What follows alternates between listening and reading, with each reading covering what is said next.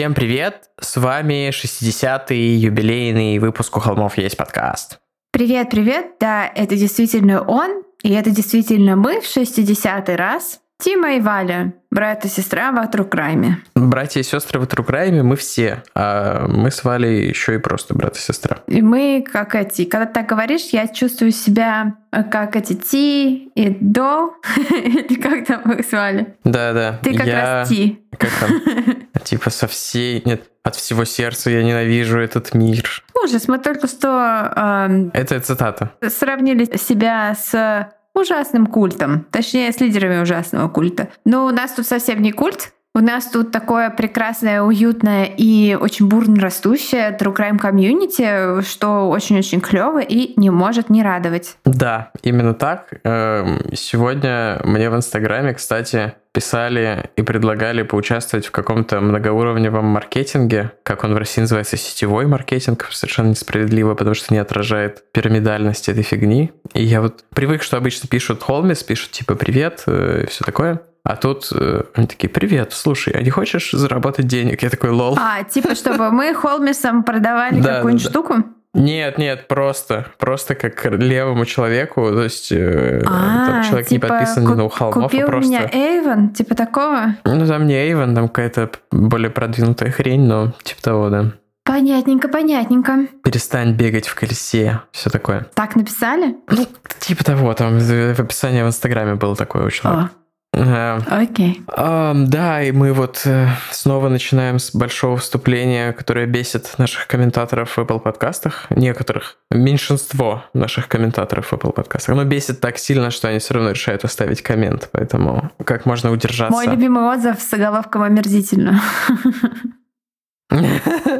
Да, Кстати, кто-то написал, что бесит мой акцент. У меня есть акцент. я тоже не понимаю, что имеется в виду. Видимо, я просто бешу. Oh well. Я ничего с этим не могу поделать. Так, Тима, у тебя есть какие-то организационные вещи, которых ты хотел бы обсудить в начале выпуска? Большое хотелось сказать спасибо за ваш фидбэк по выпуску про Чикатило. Вот он совсем недавно для нас вышел, потому что мы записываем заранее. Но уже так много реакций и так много вашей любви на нас э, проливается, что просто не знаем, что делать. Да, и не забудьте пролить вашу любовь на а, Олега, который э, создал обложку, и э, немедленно пойдите зафоловьте его в Инстаграме, он супер клевый. Олег, пришли нам бесплатные худи. У Олега больше подписчиков, Мы чем у нас, поэтому Олегу это все, знаешь, не упало. Он просто искренне А. любит True Crime. Так, что еще? Ах да, 1 декабря у нас стартовал книжный клуб. Я напоминаю, мы читаем весь декабрь книжку Стефани Вробель «Милая Роуз Голд». Читаем обсуждаем ее. Эта книжка вдохновлена реальной историей ам, Джипси Роуз Бленчард и ее мамы. Хорошая книжка, я уже читала. Поэтому, да, все желающие, пишите, э, еще не поздно вступить и еще не поздно прочесть, обсудить и потусить в нашем книжном чатике в Телеграме. Так, что еще? А, у меня есть... э, Да, Тима? Да, сейчас, подожди. Еще хотел сказать, что, как всегда, ну, для нас еще не наступило 1 декабря, поэтому мы чуть позже объявим победителя конкурса на лучшие комментарии в Apple подкастах э, в следующем выпуске. Вот, поэтому Да-да. пристегните ремни ожидайте посадки полной. Не вставайте в коридорчике в проходе и не пихайтесь попами, доставая свои бахи с верхней полки.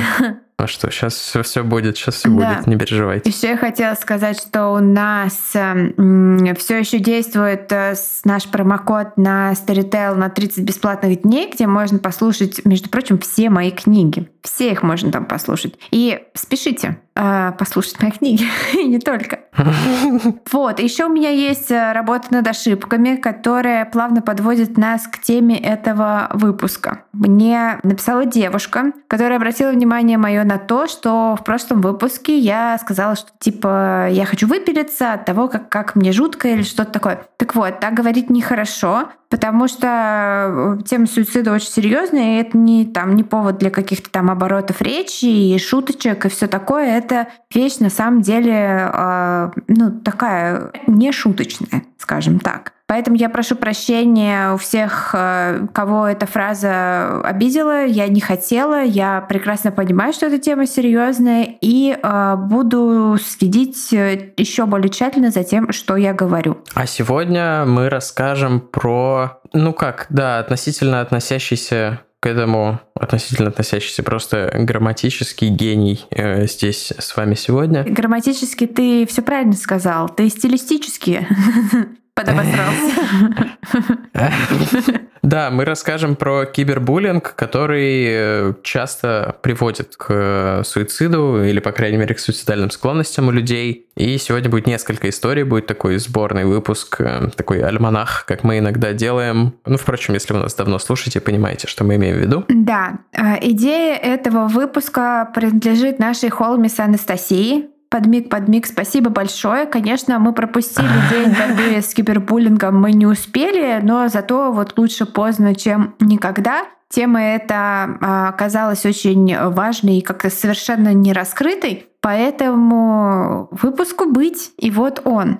Так вот, прежде всего хочу сказать, что вся информация о том, что такое кибербуллинг, как он проявляется, как и получить помощь, где получить помощь и что делать, если вы стали свидетелем происходящего кибербуллинга, может быть найдено на сайте cyberbullying.net. Это сайт на русском языке. Смело идите туда за всей важной инфой. И, а, ну, собственно, объяснять, наверное, термин не нужно. Травля в интернете. Мы все живем в интернете, поэтому все теперь происходит там в том числе и плохое. И, как оказалось, э, в России эта проблема стоит очень остро, потому что по данным, которые я нашла в материалах э, на «Медузе», правда, статистика 2016 года, почти половина опрошенных российских детей и подростков в возрасте от 8 до 17 лет заявила, что они становились объектами травли. И Россия э, пятое место в мире, как я понимаю, занимает по вот этому проценту детей, э, которые подвергаются кибербуллингу. Вот. Э, за подробной статистикой можно обратиться вот на, э, в «Медузу», вот на этот, не в «Медузу», а к этой статье, которую я процитировала только что. Ссылочку на нее, я думаю, мы скинем в Телеграм, в наш канал. Поэтому, да, наверное, приступлю-ка я уже к истории. От статистики перейду уже к конкретным фактам. Большинство историй, которые мы, собственно, все истории, которые мы расскажем сегодня, они будут не из России, потому что в России таких вот э, high profile, скажем так, раскрученных каких-то дел, которые получили широкий резонанс, я лично не нашла. Есть вот эта вся тема с синим китом, но там как-то очень мутно, поэтому туда мы не полезли. А расскажем вам... Ну, Наверное, можно опять же отнести какую-нибудь ситуацию с Дзюбой сюда, но мы именно про то, что вылилось в какие-то такие true crime последствия. Трагические а события нет... или какие-то да. криминальные, ну то есть настоящие преступления. Собственно, ха, настоящие преступления, угу. сказала ведущая true crime подкаста. Ае. Я расскажу вам такую потрясшую мир истории девочки по имени Аманда Тот. 2010 год. Новая школа, новая жизнь. Аманда надеется, что после переезда все будет иначе, что прошлое останется в прошлом, и она сможет забыть все, что было с ней в прошлом году. Она сможет стать кем-то другим, а не той девочкой, которая совершила одну единственную ошибку, которая стоила ей почти всего хорошего, что было в жизни. С тех пор, как Тейлор Бу выходил с ней на связь последний раз, прошел уже год. Возможно, он забыл о ней, переключился на кого-то другого. В конце концов, она больше не постит онлайн ничего такого, что могло бы вызвать интерес у его и ему подобных. В тот день она просыпается с легким сердцем. Она собирается в школу, выпрямляет утюгом свои шикарные длинные волосы со свежим милированием, это подарок от мамы, надевает любимую футболку, подводит глаза и улыбается своему отражению в зеркале. Она симпатичная, миленькая девочка-подросток, кьюти-лавер, так она называла себя когда-то в сети и не зря. Она действительно очень симпатичная. Она решает э, только быстренько проверить Facebook перед тем, как уйдет в школу. И пока страница подгружается, она еще раз оборачивается к зеркалу, чтобы взглянуть на себя. Э, сегодня она чувствует себя красивой, с ней это бывает редко. И тут она поворачивается обратно к монитору и видит это. 100 нотификаций о сообщениях, еще больше комментариев, какие-то странные заявки в друзья. Аманда не инфлюенсер. Она хотела бы быть им, но она просто ученица средней школы где-то в канадской глубинке. Но увидев все это, она понимает, он нашел ее. Ей даже не нужно читать все эти сообщения, чтобы догадаться о том, что произошло. Снова в груди у нее будто лопается пузырь с чем-то вонючим, черным и гадким и разливается внутри. Он нашел ее. Ей никогда от него не убежать. Так он ей говорил. Аманда встретила человека по имени Тейлор Бу онлайн в 2009 году. Тогда ей было 11-12 лет примерно. Имя, конечно, это не настоящее имя, его имя. Эх, ну и она была под псевдонимом Cutie Lover и не разглашала особо много личных деталей про себя. Но то Аманда понятия не имела, что, когда начала общаться с этим человеком в чате, что имеет дело с профессиональным киберсталкером, у которого множество имен, имейлов, VPN, прокси-серверов. Тима, исправь меня, если я здесь что-то сказала не так нарезной батон. Дело было так. У нее развелись родители. Обычная история, пусть и грустная, но такое часто бывает. Поэтому то, что ей не разрешала мама, можно было попробовать выключить у отца. Так и получилось. Мать на отрез отказалась покупать ей веб-камеру. Зачем 12-летней школьнице может быть вообще веб-камера? И никакие уговоры и убеждения в том, что так ей легче общаться с друзьями, мать не приняла. До этого Аманда уже проявляла активность в сети. Она любила петь, снимала видео с каверами разных поп-песен и выкладывала на YouTube. Они не были сильно популярными, но ей хотелось популярности, ей хотелось внимания, общаться, знакомиться с новыми людьми, ну,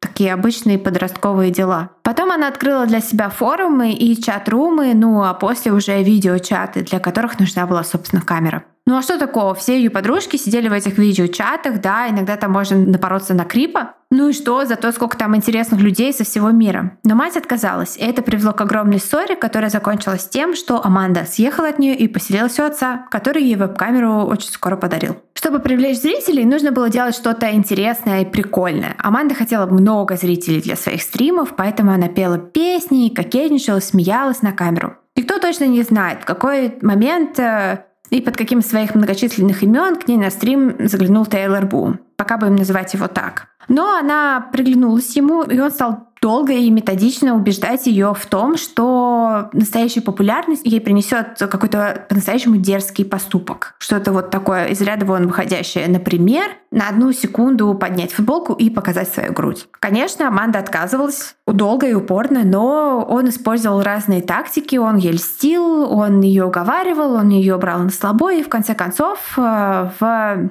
уже в конце 2009 года она таки сделала это.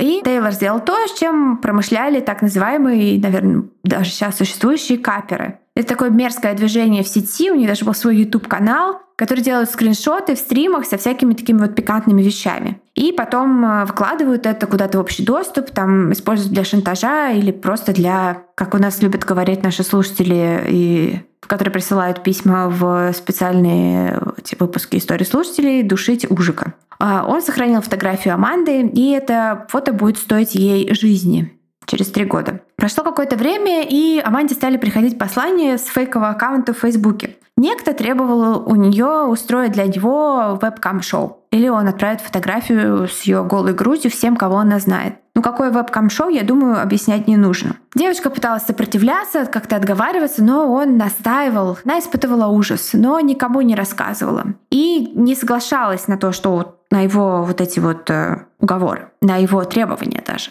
И тут на рождественских каникулах в 4 часа утра к ним домой является полиция. Кто-то зарепортил, что обнаженное фото Аманды циркулирует онлайн. Его получили все люди в ее школе, все, кого она знает. Ее родители были в шоке. И они спросили у полиции Канады, типа, полиция Канады, что нам делать? Но копы им сказали, ну просто отберите у нее компьютер, пусть она не выходит онлайн, это все там ой, такая фигня, все это там рассосется через пару недель. И копы не сделали ничего. В школе Аманде пришлось очень тяжело. Многие от нее отвернулись. Онлайн ее тоже шеймили, фото продолжало циркулировать по интернету. У девочки началось тяжелое паническое расстройство и депрессия. Она боялась выйти из дома. Ее семья решила переехать в другой город, чтобы дать Аманде возможность начать все заново. И вот Тейлор Бу вернулся, и, как и в прошлый раз, о том, что сделала Аманда, узнала все школа. То есть фотография снова попала ко всем. Она снова перевелась в другую школу, и история повторилась. В новой школе она училась плохо, ей было тяжело найти друзей. Она начала пить употреблять наркотики, чтобы справиться со своими проблемами. Однажды ее избили одноклассницы из-за парня, которого Аманда увела, пока та была, одна из них была на каникулах, какая-то вот такая подростковая драма.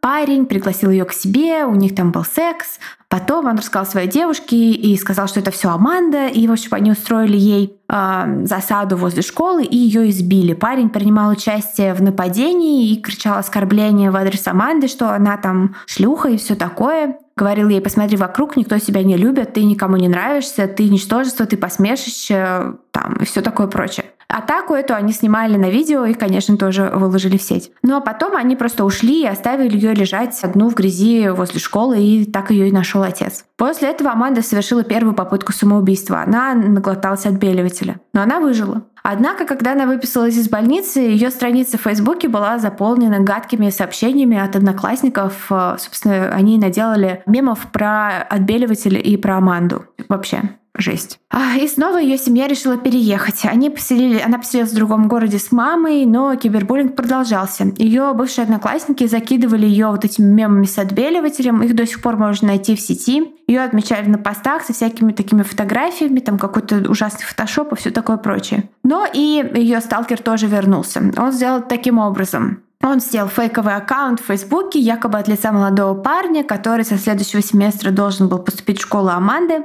задружился со всем ее классом, а потом сменил свой профайл фото на тот самый обнаженный снимок Аманды. Буллинг продолжился с новой силой. Она начала заниматься селф-хармом, пыталась отравиться лекарствами, которые прописал ей психиатр, но ее снова спасли. Тогда после больницы она сняла видео, которое потом, после ее смерти, станет виральным. Сейчас, по-моему, около 15 миллионов просмотров. Она написала свою историю черным фломастером на таких бумажных карточках и просто показывала, абсолютно честно рассказывала, как все было. Не пытаясь оправдаться, а просто ее история. Я смотрела это видео, я заплакала. После э, выписки из больницы, возвращения ко всему, ее стали называть психом, сумасшедшей и просто реально не давали ей жить. Мать нашла Аманду мертвой 10 октября 2012 года. Ей было 15 лет. Известно, что она покончила жизнь самоубийством, но каким именно способом, точно неизвестно. Конечно, ее смерть триггернула полицию Канады. Они э,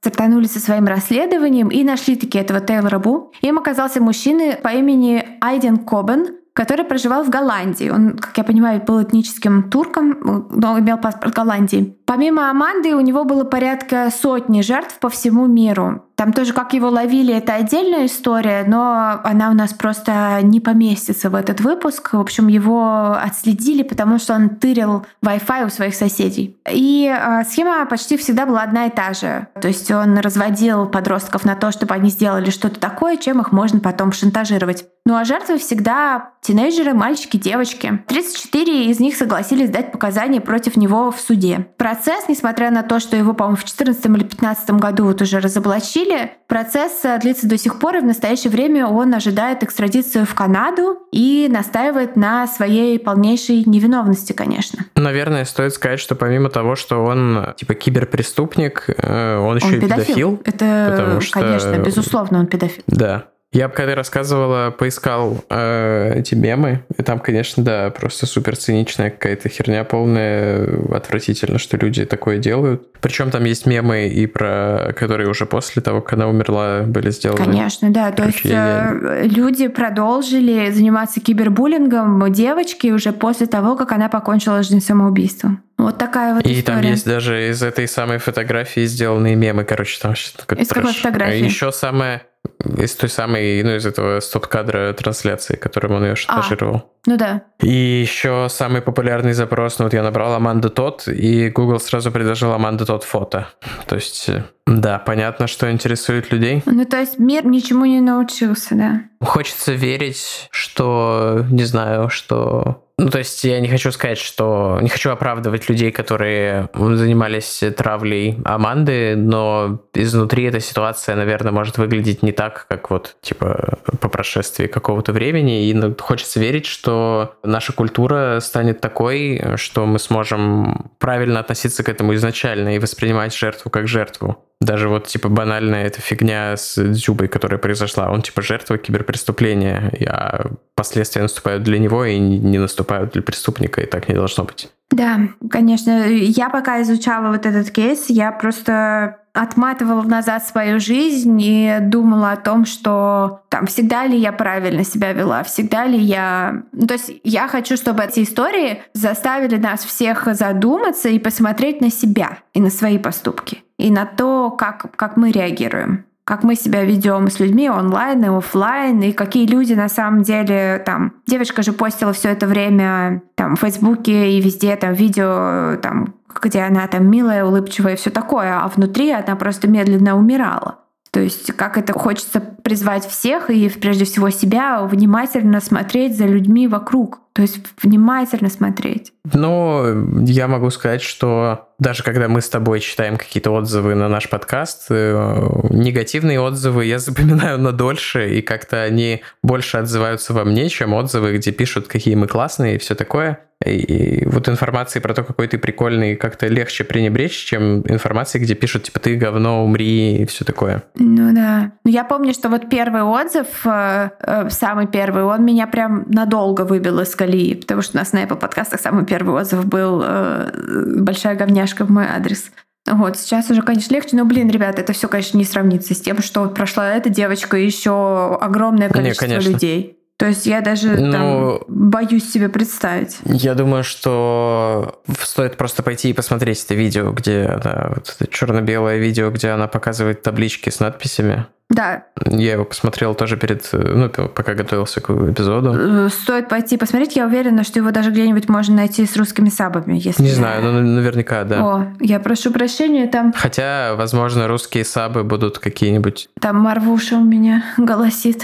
Я к тому, что, мне кажется, в Рунете любят потроллить какие-то такие вещи, которые... Ну да, ну да, Рунет достаточно бесчувственный. Да, я расскажу другую историю. Она, наверное, не будет таким уж прям хрестоматийным примером кибербуллинга, но она примечательна тем, что отношения двух людей, про которых пойдет рассказ, они целиком проходили онлайн. То есть они виделись буквально несколько раз. И мы решили тоже рассказать в этом выпуске эту историю. Это история Конрада Роя, да, на HBO выходила документалка I Love You Now Die, Я люблю тебя, теперь умри. Я сначала подумал, что это какая-то какой-то fiction с Карой Делевинь, потому что вот, э, второй участник событий. Кара. Очень, она очень похожа на... Что? Сказал Кара Делевинь, я посмеялся. Я вроде нормально сказал, ну ладно. Мы также, наверное, приложим пару ссылок, о которых я позже упомяну. Так вот, да, несмотря на то, что это дело не является таким вот кибербуллингом в чистом виде, в Америке оно произошло э, в штате Массачусетс, и там оно было супер резонансным, поэтому, наверное, может быть, из наших слушателей кто-нибудь даже о нем слышал, потому что оно такое достаточно нашумевшее. Ну, то есть это, собственно, кейс, который скинула нам Анастасия в связи с грядущим и уже прошедшим днем борьбы с кибербуллингом. Конраду Рою было 18 лет. Он родился в 95 году в маленьком городке, как я уже сказал, в штате Массачусетс. Он был живым, спортивным и отлично учился, имел прекрасные отношения с семьей. Конечно, были какие-то конфликты и проблемы, и сложности, но, по крайней мере, со стороны внешнего наблюдателя у него была счастливая и насыщенная жизнь. Он вместе с отцом работал в семейном бизнесе, они занимались э, туристическими пассажироперевозками по воде, но не в смысле они сидели в офисе, они непосредственно вот работали на лодке, там они такие бравые матросы. К 18 годам он сам получил лицензию капитана такого вот судна и очень гордился этим, потому что на самом деле там вся его семья была в шоке, потому что так рано, это был вот э, такой исторический момент для их семьи. В принципе, он получил достаточно рано эти права, там достаточно сложный экзамен нужно сдать, чтобы их получить, насколько я понял. И более того, он Конрад Рой третий, то есть его отца звали Конрад Рой, и его дедушку тоже зовут Конрад Рой, все, все живы, э, старшее поколение живо. Поэтому вот это был типа первый в их клане, или как это называется, в династии, который получил так рано эту вот лицензию, это было прям большим событием. То есть это, может быть, не звучит как что-то классное снаружи, но для них это было прям вау-вау, супер. На самом же деле, с начала подросткового возраста он испытывал глубокие проблемы с своим ментальным здоровьем. Официально у него был диагноз тревожное расстройство и депрессия, и он даже принимал э, довольно мощные препараты и посещал терапию, но это ему не очень-то помогало. Э, насчет препаратов там в документалке подробно рассказывают, и там есть определенные проблемы вокруг этого, но в которые мы не будем глубоко вдаваться в своем рассказе. Если вам интересно, очень в целом рекомендую эту документалку, она есть на медиатеке. Ему было вот как раз 17 лет, когда он предпринял свою первую суицидальную попытку. Он пытался отравиться лекарством, то ли аспирином, то ли парацетамолом, но когда почувствовал себя плохо, позвонил своей близкой подруге, другой, не Мишель, о которой пойдет речь позже, и попросил у нее помощи. И эта подруга связалась с его родителями, и Конраду оказали помощь. Кстати, его мама работала медсестрой в психиатрической лечебнице, то есть э, они достаточно быстро поняли, что делать, но на самом деле они вроде бы просто отвезли его в emergency room, и там дальше все было в порядке. В 2014-м Конрад начинает снимать видеодневник, в котором он рассказывал о своих проблемах э, с тревогой, с депрессией, с, там, с непониманием со стороны семьи, одноклассников. И рассказывал он открыто и без прикрас. А с Мишель он познакомился, когда ему было 16, а ей 15 лет. Это произошло во время семейных каникул во Флориде. Она была знакомой его родственников, у которых они остановились, и как-то там достаточно замысловатая связь между ними. Она тоже в этот момент отдыхала во Флориде, и по удивительному стечению обстоятельств, хотя, наверное, не такому удивительному, раз э, она была знакомой его родственников, оказалось, что они живут всего э, в 40 километрах друг от друга, она тоже живет в Массачусетсе, в каком-то там соседнем или через один городке. У Мишель тоже были проблемы. Она страдала от расстройства пищевого поведения и других проблем, в том числе тревоги и депрессии. Находилась на лечении, на препаратах в том числе, аж 14 лет. И тут есть разные показания. Кто-то говорит, что она была спортивной популярной девушкой, все к ней относились хорошо. Другие же считают, что у нее были определенные проблемы в общении со сверстниками, что она часто сталкивалась с непониманием, и когда она хотела с кем-то подружиться, она часто не знала... Ну, у нее, в общем, были проблемы с границами, она часто стремилась нарушить границы других людей, писала им, о, Господи, ты там со мной сегодня так поговорил, я... Мне кажется, ты меня ненавидишь. В общем, у нее был как минимум очень острый невроз, а, скорее всего, гораздо более существенные проблемы. И на общении со сверстниками это тоже, безусловно, сказывалось. Кстати, я слышала, извини, перебью, слышала, что ее называют называли этим э, класс-клаун, типа самым э, большим шутником, там, клоуном в школе. Так еще говорили про Джеффри Даммера, я поэтому запомнила. Mm-hmm. Ну вот э, в этой документалке, которая там в двух частях, примерно два с половиной часа, суммарный хрон, там как-то вот немножко с другой стороны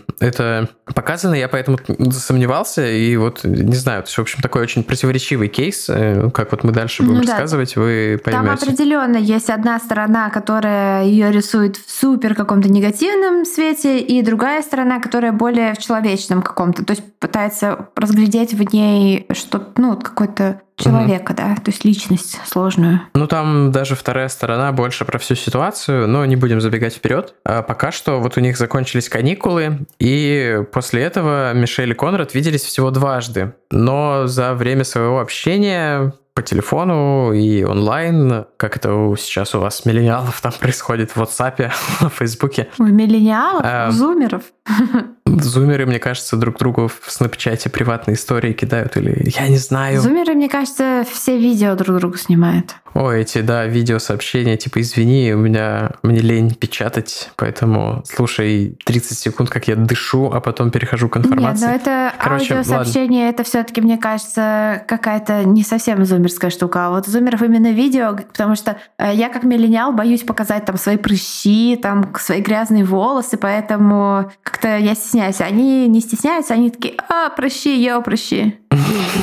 Так вот, у них там было несколько тысяч сообщений отправлено друг другу, и это потом тоже в этом деле сыграет свою роль. Есть мнение, что они были парой, но это не совсем так. Или непонятно, как это. То есть а их общение было целиком онлайн, и вот эти две встречи вряд ли могли э, в классическом смысле считаться отношениями. Однако они часто называли друг друга girlfriend и boyfriend или какими-то уменьшительно-ласкательными именами. В общем, тут тоже какая-то очень высокая степень неопределенности по этому поводу. Зумеры. Но наружу как бы этих отношений, я как-то очень странно сказал, то есть если друг с другом они это как-то обсуждали, то Мишель другим людям стала называть его своим парнем только уже после его смерти. Мишель понимала Конрада как никто. Она помогала ему преодолевать эти сложности, э, говорила, что понимает, что она в похожей ситуации, периодически отговаривала его от суицидальных мыслей, говорила ему, что нет, там, твоим родителям очень важно твое благосостояние, и если они так себя повели, это не потому, что они там хотели как-то высказать тебе неуважение, а просто там так вышло. Их разговоры были очень откровенными, они вот делились самым сокровенным, буквально без обиняков, и так или иначе постоянно обсуждали суицид, э, способы и вообще вот в детальных подробностях всякие такие вещи.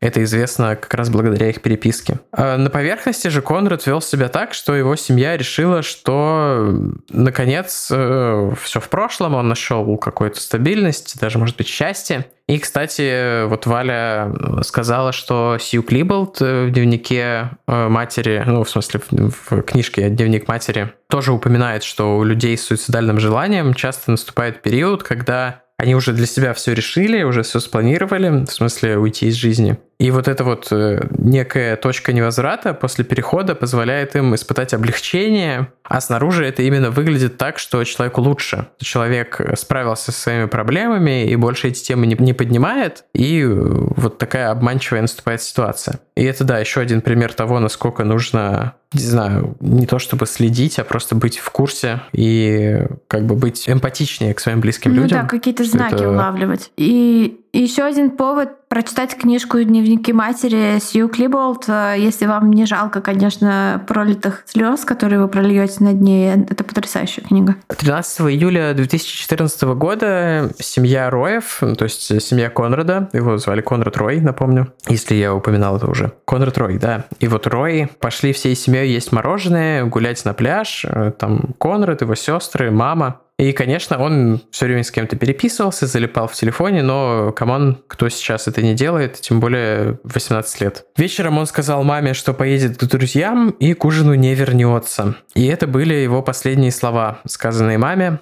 К ужину я не вернусь. На следующее утро семья обнаружила, что он вообще не вернулся, даже не ночевал. Это было на него не похоже. Мать сразу же обратилась в полицию, и достаточно быстро, в тот же день, его тело нашли внутри его машины на парковке супермаркета, но не рядом, а как-то в отдалении от их дома и, в принципе, в очень неприметном месте он задохнулся выхлопными газами. В документалке об этом есть подробнее, мы решили, что это неуместно транслировать какие-то подробности на эту тему. Все, конечно же, указывало на суицид, то есть особо никаких сомнений не возникло у полиции. Он даже оставил несколько записок матери, отцу и сестрам. Еще одно адресованное какой-то Мишель, потому что его семья ее не знала. Конечно, они видели ее на тех каникулах, но он не упоминал ее так часто, чтобы она стала как бы именем, которое им сразу бросится в глаза. Полиция вскрыла это письмо, Внутри были благодарности за то, каким близким другом она была. Мишель позвонила матери Конрада, они вообще, в принципе, начали общаться и в сообщениях тоже. Это тоже потом сыграет свою роль. И ее позвали на похороны, она держалась вместе с семьей Конрада и очень много плакала. Потом она попросила, чтобы ей отдали что-то из его вещей и даже поделились с ней его прахом. Это было в переписке с его сестрой. Это было странно. Она была очень удивлена. Семья была очень удивлена таким поведением. Ведь с их точки зрения Мишель и Конрад были знакомы вот только чуть-чуть на каникулах, и все их общение было онлайн, и разве может это что-то значить? Мишель вернулась в свой городок, и через какое-то время снова они услышали семья и друзья Конрада Роя, потому что она начала организовывать благотворительное мероприятие по предотвращению суицидов, по-моему, даже с именем Конрада Роя, то есть типа и имени Конрада Роя, посвященное ему. И постоянно называла его своим парнем. И было очень много вопросов, почему это она делает в своем городе, а не там, где жил Конрад, что было бы гораздо логичнее, где его знают, а не в каком-то, хоть и близком, но достаточно левом все-таки городе. В тот момент не было еще такой вот известности у этого случая, ну и вы поймете почему. Потому что никто не думал, что тут имеет место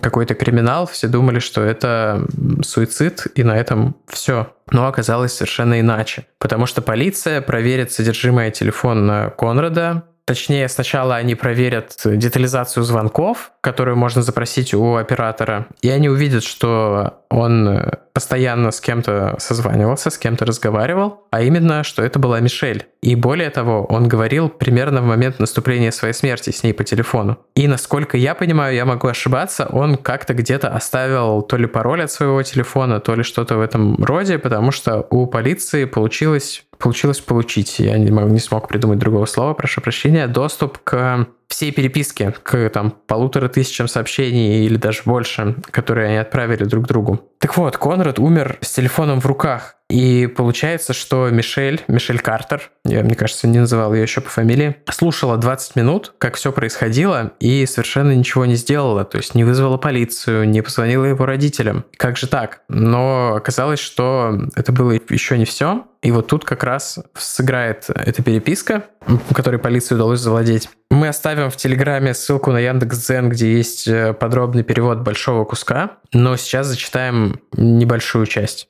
Мишель Картер. Думаю, твои родители знают, что ты в реально плохой ситуации. Я не говорю о том, что они хотят, чтобы ты это сделал, но всерьез верю, что они это примут. Они знают, что ничего не смогут сделать. Они уже пытались помочь. Все пытались, но есть предел, за которым никто ничего не может сделать, чтобы спасти тебя, даже ты сам. Ты за этим пределом, и я думаю, твои родители знают, что ты там. Ты сказал, твоя мама видела всякое про суицид на твоем компьютере и ничего не сказала. Думаю, она знает, что у тебя на уме, и готова к этому. Всем будет грустно некоторое время, но они перешагнут через это и будут двигаться дальше, не впадут в депрессию. Я не позволю этому произойти. Они знают, как тебе плохо, и знают, что ты делаешь это, чтобы быть счастливым. Так что, думаю, они поймут и примут это. Ты всегда будешь в их сердце. Рой. Конрад Рой. Оу, спасибо, Мишель. Э, Мишель. Они будут двигаться дальше, потому что знают, что это то, чего бы ты хотел. Они знают, что ты бы не хотел, чтобы они грустили или были в депрессии, гневе и чувствовали себя виноватыми. Они знают, что ты бы хотел, чтобы они жили своей жизнью и были счастливы. Так что они будут. Ты прав. Тебе нужно перестать забивать этим голову и просто сделать это, потому что размышления об этом тебя убивают.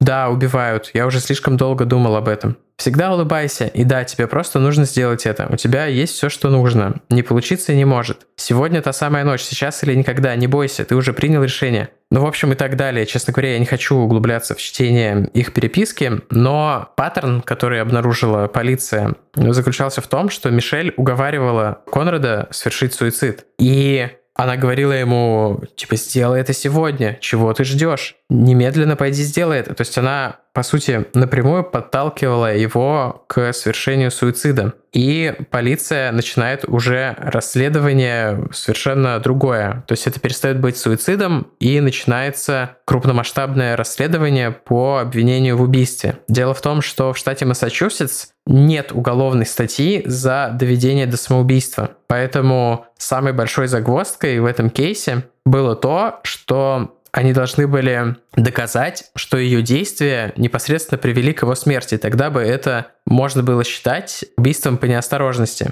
И вот документалка HBO построена вокруг судебного процесса, где очень так с юридической точки зрения интересно это все обставлено, что, конечно, странно, и должна быть такая статья, почему ее нет в Массачусетсе, ее нет, по-моему, еще в 13 штатах, или суммарно в 13 штатах, короче, в каких-то штатах нету такой статьи, и это супер тупо, я считаю. Но самым главным аспектом в этом деле становится то, что в одном из допросов, точнее в снятии показаний, не знаю как точно, наверное, если она подозреваемая, это все же допросов, она признается, что когда они разговаривали по телефону, он все-таки вышел из машины. Он понял, что вот тот способ, который он выбрал, начинает действовать, что он теряет сознание и испугался. И вышел в попытке сохранить свою жизнь. А она сказала ему «нет, стой, вернись». И, по сути, заставила его словами вернуться обратно. И он скончался. И это вот стало таким результатом ее действий. И, собственно, это и была цель суда доказать это. И в итоге судья, она отказалась от суда присяжных, потому что присяжные, как вы понимаете, конечно, вы признали ее виновной, потому что присяжные в большей степени опираются не на какие-то тонкости закона, а на ощущение виновности или невиновности человека. Поэтому она выбрала суд с судьей, и судья решил, что конкретно вот эта вот фраза период, когда он пытался спасти себя, была вот как раз противоправным действием с ее стороны. Первая часть документалки, я вот тут буду в большей степени опираться на нее в дальнейших суждениях, основана как раз на стороне прокурора, прокуратуры. То есть там от лица штата было подано заявление, не от лица родителей. И там как раз рассказывается о том, как э, в последние месяцы его жизни она его принуждала, по сути, к суициду, подталкивала бесконечно к этому. Но стоит заметить, что ну, вот в интернете тоже все более-менее в таком ключе, что она его напрямую довела. Но вторая серия документалки показывает это чуть с другой стороны. Там есть какой-то абсолютно странный эм, фармаколог или психолог, который говорит что-то про токсикацию прозаком, но это полная фигня, что якобы она не отличала реальность от вымысла. Более важно то, что у него все же были не такие хорошие отношения с родителями. Один раз он подрался со своим отцом, как раз вроде бы незадолго до первой попытки суицида. Ну и то, что он ее предпринял, говорит о том, что у него были уже серьезные намерения это сделать. И более того, какое-то время она его отговаривала. Поскольку сама Мишель не давала никаких комментариев э, вот этой вот съемочной группе HBO. Нельзя было вот как-то с ее стороны взглянуть на проблему, но прежде чем, да, там, клеймить ее прям убийцей-убийцей, я бы предложил всем ознакомиться с этим кейсом чуть с разных сторон, потому что он такой э, объемный, и здесь, в общем, не оказалось какой-то победившей стороны в этом суде, в судебном процессе, потому что в итоге мы имеем молодого человека, который совершил самоубийство, и девушку, которая села в тюрьму. Правда, ее приговорили лишь к 15 месяцам, несмотря на то, что это вот правонарушение предполагает до 20 лет лишения свободы, там, ну, от какого-то минимального срока до 20 лет. И вот этот вот э, вердикт, как говорит журналист Esquire, который тоже давал интервью для документального фильма, он показывает вот эту двойственность этого кейса, что, с одной стороны, мы признаем ее виноватой, виноватый, с другой стороны, он получает такое мягкое наказание, потому что вот общество точно так же разделилось, что это была какая-то проблема двух подростков в их борьбе с внешним миром, или это было какое-то намеренно озлобленное деяние с ее стороны. Опять же, прокуратура считала, что... Не прокуратура, но сторона обвинения. Считала, что она сделала это, чтобы потом она могла вызывать у других людей жалость, как раз у тех, с кем у нее не задавалось общение, которые вот ее обделяли вниманием, говорить, о, вот мой бойфренд умер, пожалейте меня. И более-менее для нее это так и случилось до того, как э, вот всплыли подробности их переписки, которые перевернули всю ситуацию с ног на голову много раз. Не знаю, что еще добавить. Очень у меня неоднозначные впечатления остались от этого события. Я добавлю несколько вещей, если ты не против. Во-первых, этот кейс относится к нашему выпуску таким образом, что вот есть человек, у него есть телефон, и он там с кем-то общается. И там может происходить такие вещи, о которых не знают ни его родители, ни его сестры, никто. То есть там его, ему, блин, могут каждый день говорить «убей себя». Вот. Что тоже говорит о том, что как-то надо внимательнее смотреть по сторонам на своих близких. А второе, что я хочу сказать, это то, что она продала свою историю еще и на игровой сериал. Про Мишель Картер будет сериал, где ее будет играть Эль Фаннинг. Называется «Девушка из Плейнвилля». И это будет прямо на реальных событиях. Так понимаю, что героиню Эль Фаннинг так и зовут э, Мишель. И, в общем, посмотрим, что это будет, что будет там. Так я понимаю, что летом были уже съемки. В общем, в августе была эта новость. И еще я хотела бы сказать, что мы в Телеграме повесим ссылку на Яндекс.Дзен, на статью, где есть их переписка. И я хочу выразить свое полное омерзение людьми, которые там писали комментарии. Это просто просто мрази, кто там писал комментарии. Это такой victim blaming, это такое вообще такое тупое непонимание вообще природы депрессии, непонимание, что такое хрупкая психика. То есть вообще просто Ах, просто вот каждому, блин, сделать то, что делал в одном из недавно записанных наших спецвыпусков э, эксгибиционист э, с дверью парикмахерской в новогоднюю ночь.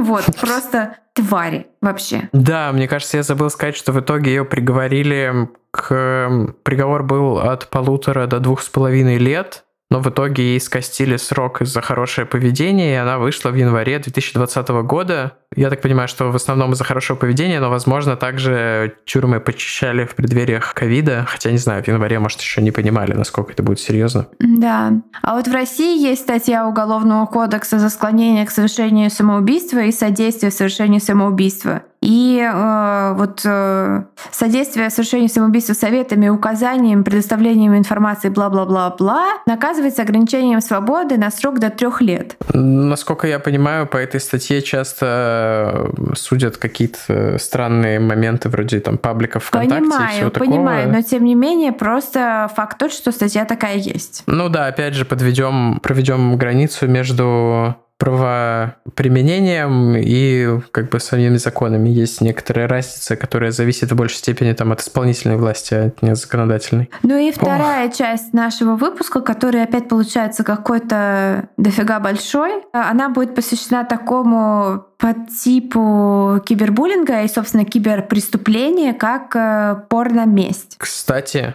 Камала Харрис, которую мы еще упомянем в дальнейшем, считает, что это очень неверный термин, потому что порно — это что-то, что снимают по согласию, а это обычно что-то ну, типа, порно — это какой-то развлекательный контент, а это все-таки нужно называть какими-то другими вещами. Она вроде, не, не знаю, я не помню, какой термин она предлагает, но, типа, порно — это плохо, и месть тоже плохо, потому что никто, ну, типа, месть — это когда тебя мстят за что-то плохое, а обычно это какие-то слитые фотографии людей, которые ничего плохого не делали. Это термин, и который термин используется вот такой... в русском языке, настоящий термин угу. «сексторшн». Если мы придумаем изящный перевод, давай использовать его. Нет, ну, есть ревенч-порн, я так подозреваю, что это просто просто перевод ревенч порн. Ну, и это тоже, да. Но э, термин сексторшн в русском языке нет. Это как бы... Я не смогу изящно перевести, поэтому... Расскажу историю, ребята. Вот здесь можно... Ну, как бы... Это будет самая лайтовая часть этого выпуска, поэтому немножко расслабляемся. Дело было в 2010 году. И в начале всего этого дерьма был, ну, массово, вот когда было привлечено внимание вот к этому вообще всему, что такое бывает, вот что там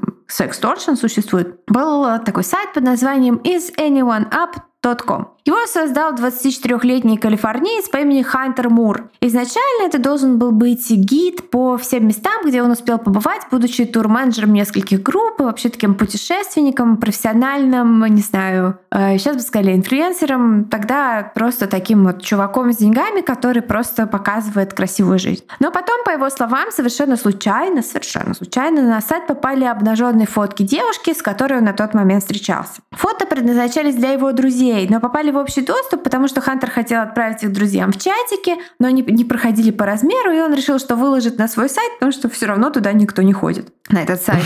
И на утро он проснулся и обнаружил, что его загибающийся, никому не нужный маленький сайтик получил огромный прирост посещений. И вот тогда он придумал, что, что так можно было, и, в общем-то, открыл в кавычках золотое дно. Открыл дно, пробил дно. А Хантер с детства был, хотел, хотел быть богатым и знаменитым, и желательно не особо много работая при этом. Ее, его первый проект был чат-бот для мессенджера AOL, это Америка онлайн, э, провайдер uh-huh. интернета американский, который находил э, у кого там в округе вечеринки у Децела дома без родителей в городе Сакраменто, Калифорния. Привет, Ричард Чейз. А, но проект его не имел успеха, он пытался делать еще что-то, еще что-то, но без результата. И в конце концов, после школы он пошел работать э, в какой-то скейтерский магазин. Но там он подвергся, по иронии, сексуальным приставаниям со стороны своего менеджера, который был какой-то 200-килограммовый чувак, который типа ему сунул руку в штаны. И вместе с другими сотрудниками, которые тоже подверглись приставаниям этого огромного мужика, Хантер подал Блин. в суд на владельцев магазина и выиграл 300 тысяч долларов компенсации от, э, э, вот, собственно, там какая-то была марка скейтбордов, чей магазин. Да, Тима? Представил Марселоса Уоллеса из «Криминального чтива» просто. Неплохо. А, он бросил работу и учебу и начал вести образ жизни селебрити, турить вместе с какими-то группами, каким-то этим, господи, нью-метал группами, тусить, пить, гулять и потратился... Валя такая, о господи, нью-метал группами.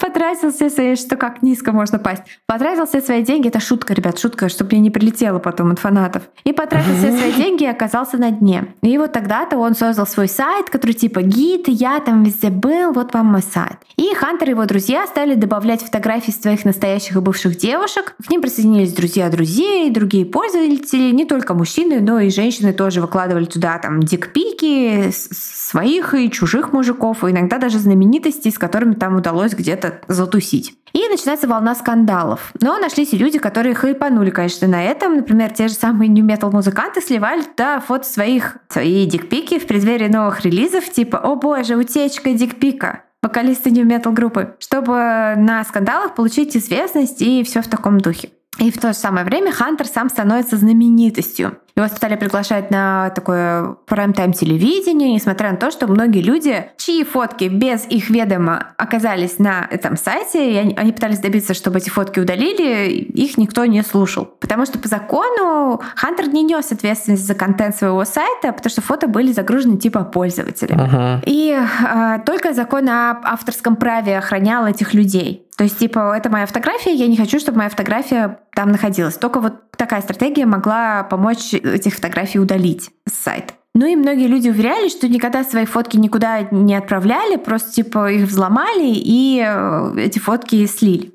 Но никто не воспринимал этих людей всерьез, это все было слишком смешно, лол, хайп и все такое. И вот группа Аноним... Поля, что-то словечки сегодня у тебя смешные Ну, такая более лайтовая часть. Я брызжу всякими словечками, да. Я с молодежью. Ему объявила войну э, группа, группировка компания Товарищество Анонимус, короче. И они опубликовали в сети домашний адрес Хантера, его документы, там фотки его водительских прав, все данные его семьи и все такое прочее. Кстати, про Анонимус хочу сказать, что вот в деле Аманды Тот был подозреваемый чувак из Канады, который потом доказали, что это не он, но когда он только стал подозреваемым, эти хакеры выложили все его личные данные в сеть, и его тоже очень страшно кибербулили. Угу. Вот. Ну, вот этим опасен самосуд, собственно. А, Тем, да. что хакеры это молодцы отчасти, что там пытались э, помочь э, преступника вывести на чистую воду, но при этом сами-то вывели не преступника, а просто чувака. Ну, да. Вот э, такой э, спорный лол момент.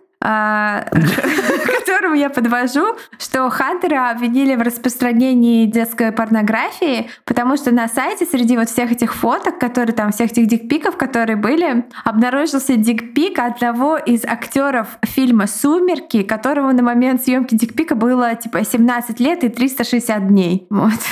Ну, то есть э, лол, потому что чел из сумерек, дикпик чел из сумерек на сайте, что? Ну и э, спорный, потому что все-таки все-таки он ему 17 лет.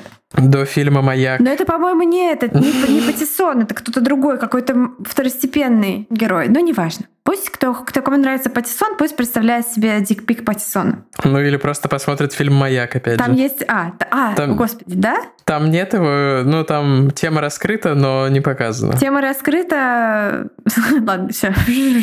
Кроме того, Хантера арестовывает ФБР. Как выяснилось, часть контента на сайте действительно было получено путем взломов всяческих iCloud. Хантер признал себя виновным и провел в тюрьме около четырех лет. Э, сайт его, конечно же, он его успел продать, но его там закрыли. В общем, все это сошло на нет, но он вышел из тюрьмы. И вот он, он мне очень, кстати, этот Хантер, он напоминает мне очень сильно Майка, Майкла Эллига из Пати Монстра, потому что вот все это сделав, то есть совершеннейшую там ужасную аморальную карьеру циничного там явного вот такого этого истерического типажа, он э, выходит из тюрьмы, пишет книгу, становится музыкантом, заводит YouTube канал, э, тоже открывает какой-то сайт, то есть продолжает пытаться быть селебрити.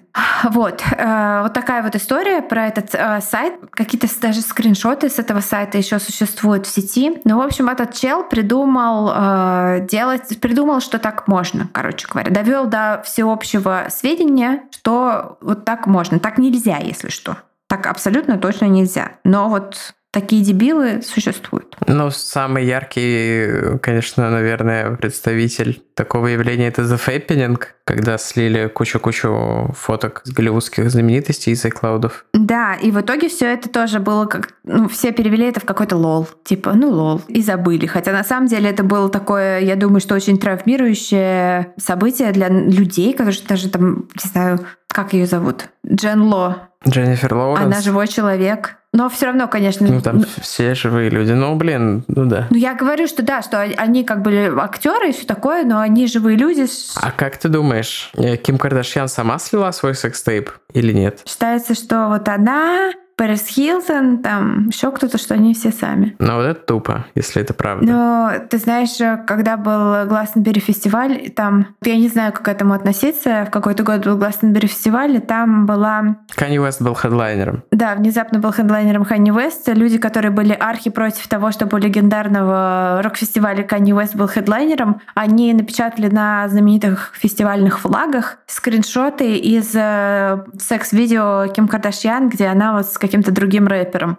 И э, маха... размахивали теми огромными флагами. С ее бывшим чуваком, да? Да, размахивали теми огромными флагами у него перед Но лицом. это такое себе, мне кажется, это травля. Но это буллинг тоже какой-то, да, то есть это травля. Но, но, сейчас выровняем эту ситуацию. Канни Уэст как-то раз пытался заставить инвалида-колясочника на концерте встать и говорил, что не продолжит концерт, пока он не встанет. Ну да, спорный, спорный персонаж. И еще как-то раз Канни Уэст э, проводил благотворительный матч для в баскетбольный. Он выступал против, по-моему, это было в качестве извинения. Он проводил баскетбольный матч, он один против команды баскетболистов на колясках. И он выиграл, типа, с разгромным счетом. И это было все такие, типа, что, что очень странно. Человек-позор. Я могу ошибаться, я мог неправильно запомнить, потому что я давно эти новости видел и мог неправильно запомнить, поэтому если я не прав, то сори, Канье, не, не пиши про меня злые твиты. Лол. Представляешь, Канни Уэст? А как вы проводите вечера, мистер Уэст? Я согласна на любой твит, чтобы Канни нас упомянул. Любой. Да, но это не последняя история на сегодня. Мы расскажем еще про последователя Хантера, такого духовного. Его звали, точнее, бездуховного, конечно. Его звали Кевин Боллерт, или Боллерт, я не очень уверен в произношении. И в своей мерзотности он, конечно, вышел на новый уровень. Однажды утром девушка, пусть ее будут звать Меган, проснулась от того, что ее телефон беспрерывно вибрировал. Нотификации приходили прям вот одна за другой. Причем не только на почту, но и во все соцсети, и даже по смс, по текстовым сообщениям. Основная часть этих нотификаций были, конечно, дикпики, конечно, ну, в смысле, в контексте выпуска, конечно. И омерзительные предложения познакомиться с подробностями от каких-то незнакомых мужчин. Еще очень примечательно, что в основном мужчины этой херней занимаются. Должно быть вам стыдно, чуваки. Погоди. Она, конечно, была в панике и совершенно не понимала, что происходит. А потом ей кто-то из знакомых сказал, что ее обнаженные фотографии вместе со ссылками на все соцсети и другими личными данными, включая район, где она живет, номер телефона, настоящее имя, опубликовали на сайте You Got Posted. Соответственно, что ее друг там, в общем-то, делал? Девушка отправилась на этот сайт, и действительно там были ее фото, которые она сделала много лет назад для своего парня, причем на момент ей было всего, всего 18 лет, то есть это тоже было по закону детская порнография. Теперь эти фотографии онлайн, и типа прям вот каждую минуту, что они там висели и увидели все новые и новые люди, и происходил урон ее личной жизни, карьере, репутации, который, ну вот, не так-то просто потом нивелировать, как мы понимаем теперь. Кроме этого, она ощущала и физическую угрозу, потому что ее могли узнать на улице, более того, там была информация о том, в каком городе, даже в каком районе она живет. Она обратилась в администрацию сайта, и через несколько часов ей пришел ответ о том, что она должна пойти на другой сайт, который называется Change My Reputation, Reputation. И перейдя на этот сайт, девушка обнаружила, что там эти фотки предлагают удалить за 350 долларов. Ну, как бы нужно было какое-то срочное решение, она согласилась и заплатила, фото удалили. Проблема состояла в том, что, как вы знаете, попав однажды в интернет, фотографии остаются там навсегда. Сколько там висело это видео с пенисом Криса Эванса в Инстаграме, несколько минут, но тем не менее его легко найти в интернете сейчас. Да, серьезно, я не видела. Я думаю, что часть наших слушателей поставили нас на паузу. Я сейчас Привет, поставила... с возвращением. Я тебя как ощущение? Да, и она обратилась в суд, потому что фотки остались там, вся информация осталась тоже в интернете, ей продолжали приходить ужасные сообщения, может, не в таком объеме, но тем не менее, даже одно — это слишком много. Она обращается в суд, и, как выяснилось, на создателя и владельца обоих сайтов, э, веб-разработчика Кевина Боллерта, я, сорян, я признаюсь, я не подготовился, не послушал, как правильно произносить его фамилию. Его уже не первый раз подают в суд, и он эти иски игнорирует, не знаю, как это возможно, но тем не менее. И его расчет был в том, что мало какая жертва подобного инцидента согласится публично говорить об этом, потому что придется опять как бы подставляться. Но в деле Меган все было иначе. Она была несовершеннолетней на момент того, как эти фотографии были сделаны, а значит, речь шла о распространении детской порнографии, и уже подключился, подключилось правительство, точнее полиция, не знаю, кто этим занимается, прокуратура, потому что, ну, когда вот такое происходит, во-первых, охраняют... О, я нашла! охраняют личность э, человека, то есть она остается анонимной, поэтому мы ее назвали Меган, мы не знаем, как ее на самом деле зовут. И она под защитой, и ей ничего не угрожает, и полиция очень заинтересована, потому что это серьезное правонарушение распространения детской порнографии, как вы понимаете. Несмотря на то, что там ей 17 лет, и казалось бы, но все-таки по закону это именно оно. А не то, чтобы я оправдываю э, фотографии 17-летних женщин, я к тому, что там, наверное, разница между, если тебе 17 лет, 364 дня и 18 лет, э, разница один день, по сути, но по закону разница огромная. Я об этом. Кевин продолжал утверждать, что он не несет ответственности за контент, что его постят его пользователи и вообще. Но обвинителям удалось доказать, наверное, это было несложно, что Кевин создал оба сайта специально в целях вымогательства, потому что именно это он и сделал, попросив там 350 долларов за то, чтобы удалять эти штуки. И он очень глубоко ошибался насчет того, что люди не захотят говорить об этом. На его судебный процесс пришли дать показания очень-очень многие из жертв, а по-другому не назовешь, жертв его сайта. Женщины рассказывали, как лишились работы, семьи, детей, даже дома после того, как их приватные фотографии оказались в сети. Это был очень резонансный эмоциональный процесс, и обвинителем выступала будущая вице-президент Камала Харрис. Камала, да, все мы видели это видео, где объясняют, как правильно произносить, но... Я просто знала. Мы еще не выучили.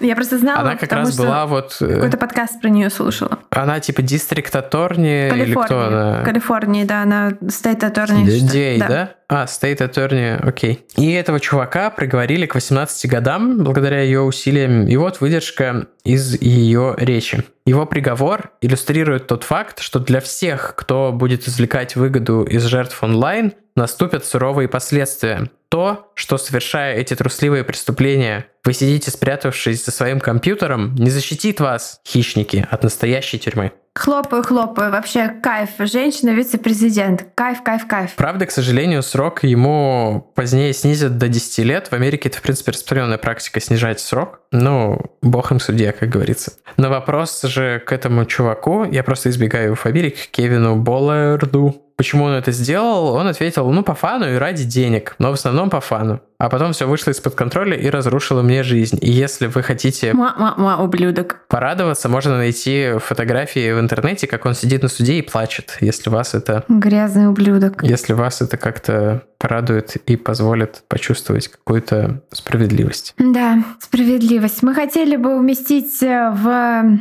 этот э, выпуск еще одну историю, но, к сожалению, ей хочется уделить больше времени, а у нас уже вообще супер опухший хронометраж, но да, я вкратце вам скажу, что это трагическая история мальчика по имени Тайлер Клементи. Он э, был ЛГБТ-подростком, и с ним случилась такая вещь, что он учился в университете, и его сосед по общежитию сделал лайвстрим э, в Твиттере. Я даже не знала, что так можно, но вот, видимо, можно. Где он показал... Это называется перископ. Наверное, Наверное, да. Где он показал, как э, Тайлер целуется с парнем. И, в общем, он сделал ему такой вот э, нежелательный публичный каминг-аут за его спиной абсолютно как бы подлый мерзкий поступок, и Тайлер не смог перенести вот э, всего, что последовало за этим, и прыгнул с моста и разбился насмерть. И на самом деле вот эти каминг-ауты, вот когда это делается против воли человека, онлайн. Это тоже такой тип кибербуллинга, ужасный тип кибербуллинга. И э, просто знаете, что такое бывает. И э, помимо того, что там не стать жертвой, нужно еще и смотреть, чтобы там, если вы видите какое-то такое вот что-то где-то постится, нужно это ну, ответственно вмешаться. Ну, если это в социальных сетях, нужно просто жаловаться. Везде есть да. кнопка репорт, в Инстаграме есть кнопка репорт, в Твиттере, в, прости господи, Одноклассниках и ВКонтакте тоже есть эти кнопки. Да, ну и поговорим немножко про Россию напоследок. Как я уже сказала в начале, про синего кита по существу ничего не известно. Там были какие-то аресты, но что там на самом деле было, я вот для себя не поняла. Говорят, э, Бекмамбетов снимает какой-то фильм про синего кита. Может быть, после этого фильма будет э, веб-сериал. Может быть, после этого фильма будет какая-то ясность. Ну, ставлю сомнение над предыдущей фразой. Я... Продолжим. Да, Это было сказано без сарказма, если что. Я не нашла резонансных кейсов. Вот, типа, хочется верить, что это потому, что их нет, но статистика, которую мы привели в начале выпуска, говорит обратное. И да и верится с трудом, что типа кейсов нет. А, особенно учитывая, что в России готовится пакет законов против кибербуллинга. Значит, это абсолютная реальность, потому что иначе бы, мне кажется, никакой пакет законов никто не стал бы готовить. Ну и чтобы проиллюстрировать эту ситуацию, мы обратились к нашим холмис. Я вот реально что такое, Тим, ты нахмурился на меня сейчас? Да ну, не знаю. Мне кажется, у нас э, некоторые структуры, связанные с государством, занимаются организованным кибербуллингом. Я имею в виду фабрику троллей, конечно. Поэтому... Э, есть такое, не знаю. есть такое, но сейчас мы говорим больше о таких личных историях, да, ну хотя это тоже личное, да, да, когда да, на конечно. тебя нападает фабрика троллей, да. Я согласна. За твои левацкие вбросы, как это цитата из одного из наших э, недавних горячо любимых в кавычках отзывов э, на Apple подкастах, за твои левацкие вбросы к нам придет скоро фабрика тролль. Не, не считаю я себя левым, Да, кстати. да, пожалуйста, твой подкаст, ты имеешь право. Нет, нет, я к тому, что считаю себя либералом, но я бы даже сказал, что я... Я не знаю, у меня мои политические взгляды, я пока их не нашел и не прощупал, но они точно не консервативные в российском понимании. Я себя все, больше отношу к каким-то какой-то Социал-демократам. мягкий социализм, да, мне импонирует. Ладно, не об этом речь.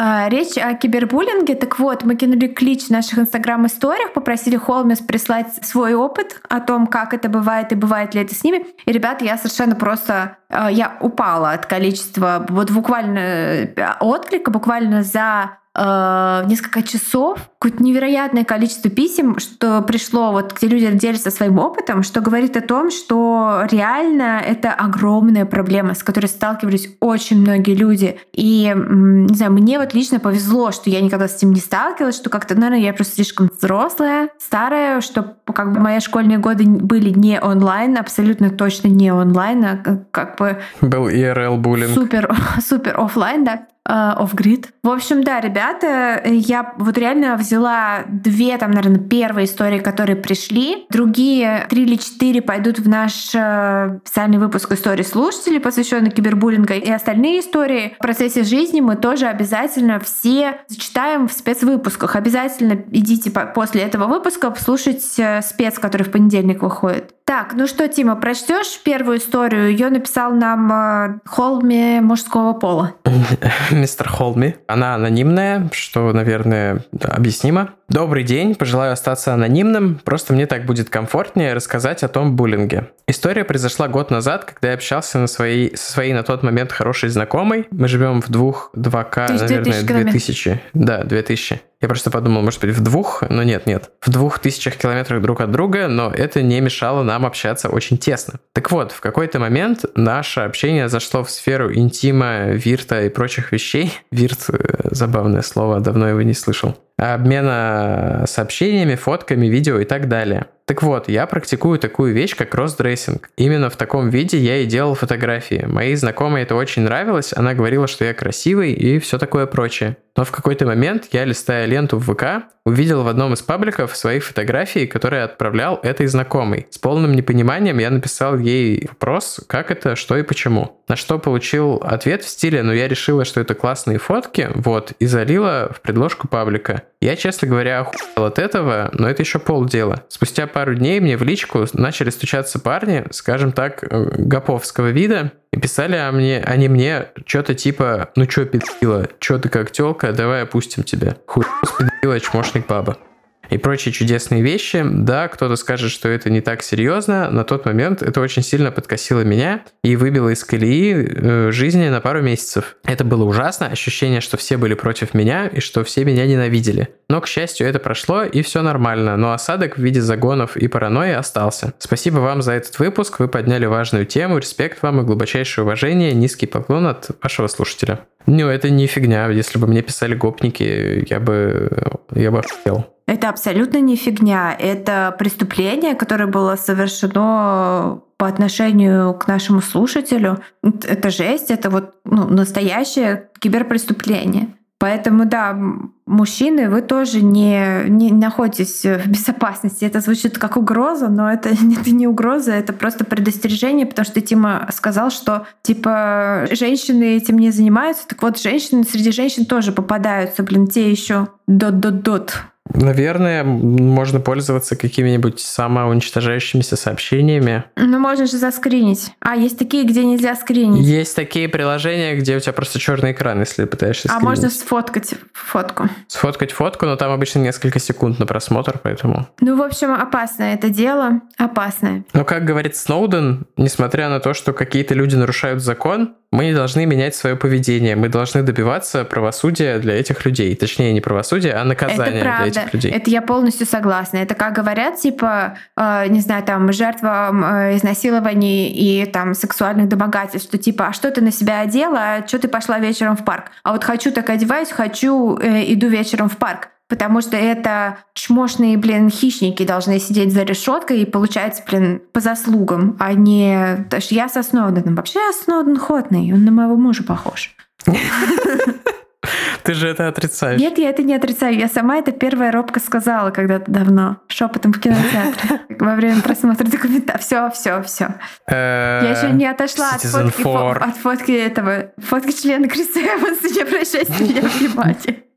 Извините. Ребята, привет. Я читаю письмо, второе письмо, и это будет наша вот заключительная история на сегодня. Ребята, привет. Для начала спасибо за то, что вы делаете. Это лучший подкаст о крепоте на русском языке. Обожаю ваш юмор и атмосферу. Продолжайте в таком духе. Спасибо. Я клянусь, что я не ради этой строчки выбрала это письмо. А теперь перейдем к менее веселому. Увидела вашу просьбу прислать историю о киберпреследованиях и вспомнила одну свою историю. Начну сразу с сути. Лет 10 назад, сколько сейчас мне 28, я начала получать письма странного содержания на свой имейл. Все они были короткими и содержали рассказ о том, в какой позе и форме я должна заняться сексом с их отправителем, а иначе, в кавычках, он покажет всем все обо мне и все все узнают. Это не точная формулировка, но суть была такая. Странная особенность этих писем была в том, что они были как будто бы написаны не по-русски, а переведены криво с иностранного языка через Google Translate. Вначале я не слишком обращала на них внимание, но мало ли каких-то психов существует в мире или какой-нибудь спам. Просто удаляла их, говорила себе, что меня это никак не касается, заталкивала в самый дальний угол сознания, хотя небольшой холодок пробирал, когда я снова и снова увидела этот самый адрес отправителя. Но вскоре в прикрепленном письме э, файле к письму стали появляться архивы с файлами. К моему ужасу это оказались мои личные фото, которые хранились исключительно на моем жестком диске. На самом деле на этих фото не было ничего такого слишком ужасного, какие-то глупые фотки в белье, которые мы снимали с подружкой в школе по малолетству, фото обнимашек с бывшим, разные фото с гулянок пьянок, ну и купание голышом ночью. Думаю, такое есть почти у всех, но явно никто не хочет, чтобы оно было обнародовано и тем более отправлено родителям и одногруппникам. Я тогда была на втором курсе. В общем, обнаружив это письмо, я была в полной растерянности. Самое страшное, что я не могла понять, каким образом у него получилось э, проникнуть в мой жесткий диск. Тогда я жила с мамой и отчимом, у нас был стационарный компьютер, так что кроме домашних ни у кого к нему доступа не было. Не зная, что делать, я решила поступить наиболее логичным для меня в тот момент э, образом, а именно забить на все и понадеяться, что само рассосется. Еще несколько месяцев я продолжала получать подобные письма почти каждую неделю, каждый раз с новым описанием того, что именно я должна сделать, чтобы это прекратилось. Это было очень мерзко. Вроде бы что тут такого, просто письма, удали и забудь. Но вот это ощущение, как будто головой в говно окунули. А потом ВКонтакте меня неожиданно добавила в друзья страница с моим именем и фамилией.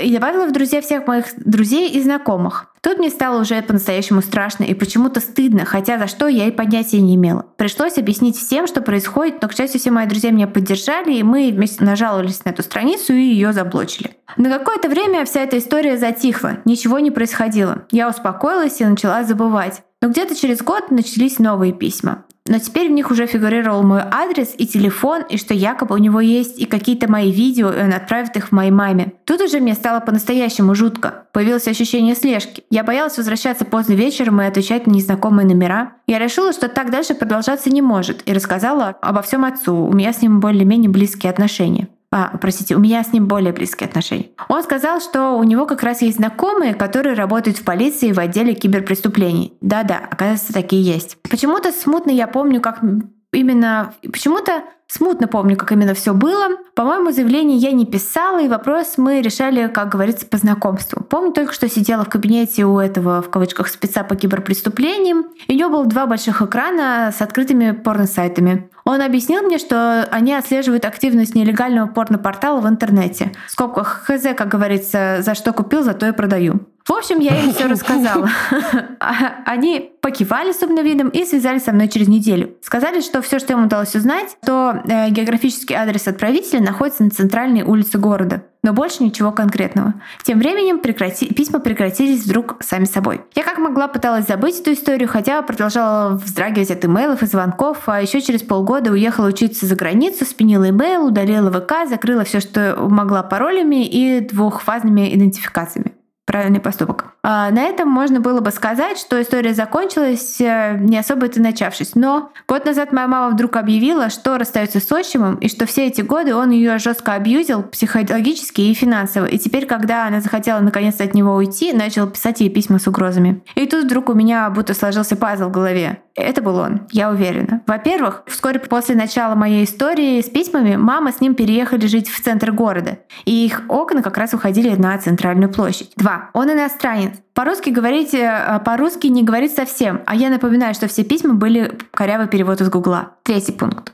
Он всегда ко мне странновато относился, всегда говорил, какая я хорошенькая, бла-бла-бла. Мне всегда было это не по себе от него. Э, было не по себе от него. А однажды, когда мне было 16, я пришла из школы, прилегла и уснула на диване, а проснулась от того, что он пытался меня поцеловать. До сих пор помню елозение его усов по моим губам. Тогда Господи. эту историю бы как-то забяли. Э, я понимаю, скажем так, улики косвенные, но я уверена, что это был он. Не знаю, какая была его цель. Может, просто мне отомстить как-то странно. Сложно сказать. Такая вот история. Это не совсем true crime, и я не думаю, что вам будет очень интересно, но зато я чувствую, как проговорив ее у себя в голове еще раз написав, я сбрасываю с себя остатки этой мерзости и страха и становлюсь увереннее и сильнее. Спасибо вам. Блин, я прослезилась от последнего абзаца немножко. От последних строк о том, что проговорив историю у себя в голове, чувствую, как становлюсь увереннее и сильнее. Конечно, вы, вы молодец, что поделились этой историей. Это, безусловно, true crime, блин, самый настоящий. И, конечно же, нам это интересно, и нам кажется, что это всем будет интересно. Я хотел еще сказать, э, наверное, ваша версия более рабочая, но вообще по симптомам показалось сначала, что это интернет-провайдер, что кто-то из э, какой-то недобросовестный сотрудник вашего интернет-провайдера, но если у человека, у этого вашего отчима был доступ к вашему жесткому диску, то это тоже, в принципе, возможно. Ну, то есть э, какой-то непосредственный доступ к вашим данным должен был быть для ну, такого. Ну, это какой-то, знаешь, это, ну, как это, а, бритва Оккама. Типа, самое простое, самое верное, или я путаю... Это какой-то другой принцип, возможно. Ух, ребята. Э, в общем, если хотите еще вот таких историй от первого лица, абсолютно обезоруживающих, про то, каково это быть э, жертвой, а может быть и не жертвой вот в историях с кибербуллингом, то в понедельник вас ждет э, наш э, выпуск истории слушателей этому посвященный. Спасибо угу. всем, кто поделился историями, ребята. Просто вообще шок. Шок от того, насколько это остро стоящая проблема. Да. Большое спасибо всем, кто был с нами сегодня. Большое спасибо нашему Холме, который нарисовал обложку. Которая... Да, спасибо большое нашей Холме, которая э, делала обложку. Ее зовут Саша Стрельцова. Она иллюстратор и тату-мастер. Спасибо большое, Саша, за эту клевую обложку. И да, в понедельник будет, по сути, продолжение этого выпуска. Вот такой вот, опять же, продолжаем пробовать наш такой формат, когда спецы догоняют э, основные выпуски. И да, еще раз э, очень рады, что вам понравился выпуск про Чикатило. Мы очень старались, очень готовились к нему. Да, и до новых встреч. Большое спасибо и пока. Пока. А, нет, подождите, еще большое спасибо нашим донейтерам на Бусти. Вы супер. Э, сердечко руками. Сердечко вам. руками, да. Пока. И это был незабываемый опыт пообщаться с вами на видеозвонке в Зуме. Когда-нибудь, в скобках, скоро повторим. Пока. Пока.